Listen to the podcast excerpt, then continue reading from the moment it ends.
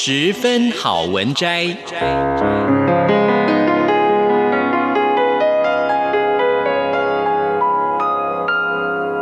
十分钟的心灵补给站。无论是快乐还是悲伤，不管是白天或是黑夜，阅读一篇好文章，也许只要短短十分钟，却能在你的心头低回，往复不已。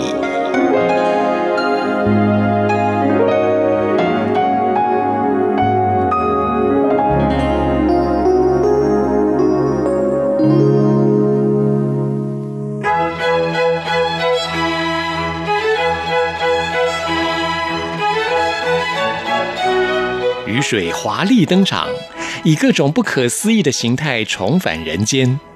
来自星球极地亿万年的冰雪化成雨滴，喷泉、小溪、大河、沼泽、水塘、深潭、大海，在有阳光的日子，氤氲的湿气升染大地，生命得到解放，不再恐惧，没有焦虑。经过漫长的等待，一切不和谐的都被调整，幻化成春意盎然的光。这里的雨水从来不缺，上个世纪以来，整个极地的水都到这儿了。尤其这个季节，冬季已渐渐走远，什么也没发生。雨水像是要洗掉一切不该存在的污秽，拼命地冲刷洗涤。雨停了很久了，春雨带来的冷气也逐渐消散。替代的是心头的一股清新，心灵明净的没有一点尘埃，眼睛无意识地移出窗外，花园里那两棵棕榈树旁积了一滩的雨水，水旁站了两个孩子，每个人拿着一根青青的竹杖，拨弄着那盈盈的水，又细的竹枝斜斜地由右而左。就快触到泥地了，又斜斜地由下而上，动作显得有点笨拙，然而却又那么的闲逸。我的心湖为何皱起了一丝微浪呢？是什么拨动了我的心湖？我的意识在颤动着。我痛惜我的童年已渺，这并不为什么，因为童年实在太美了。童年的美并不在什么。而是一抹透彻发亮的纯白，一派无尘的恬静，林里闪耀着比山水还异的灵秀，赤裸裸的，热腾腾的。我爱童年，就是爱这个神一样的境界。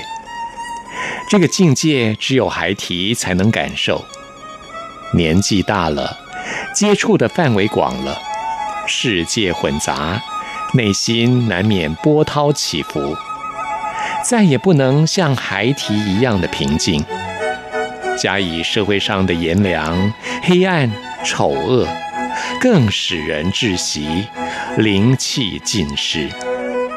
如果你还像小孩一样，你一定给人家即为幼稚无知，被社会所冷藏，生活也就不容易过了。然而，在尘俗里随波逐流，又能得到什么呢？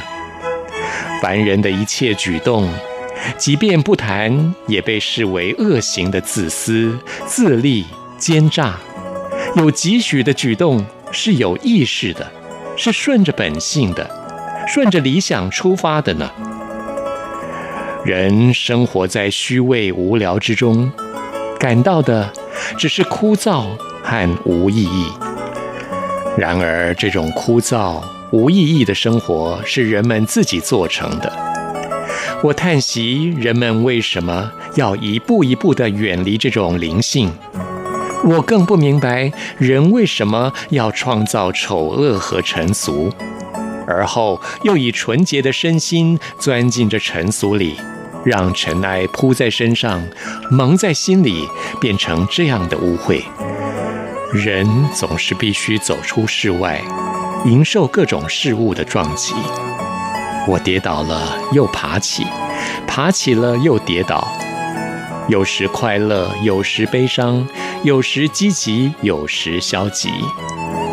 对于每一个理念，不断的修补，事实上，要适当的协和两种相对的地位是非常困难的。如果没有尺，又怎么能量到一条美丽的彩线的中心？人的心灵真的有这么一把尺吗？如果不能协和到恰好之处，就会显于夹缝的地位，那是很痛苦的。心灵的波动就好像一条转动的弦，但波动的中心总是追求这个理念。如果我这一年中留下任何痕迹，也就是我追求这个理念的痕迹了。离开基地之后，我曾经在另外一个地方浑浑噩噩的过了一年。在那里，我尝到了与陌生人相处的那种奇异的滋味。我深深的感到逐臭的无味。我更爱惜曾经在童年领受过的一派灵气。我好希望永远保存着一颗童稚的心。现在年纪渐长，见到年轻的孩子，都想要望着他们，希望他们的眼能够带给我另外一股力量。而这同志之气，透过凝望，不时地冲破重重灰暗，溢出灵光。我深深思索，理清这几年来思想的变动。我不知道这是否趋于成熟，但我只能说，我所能得到的就是这些了。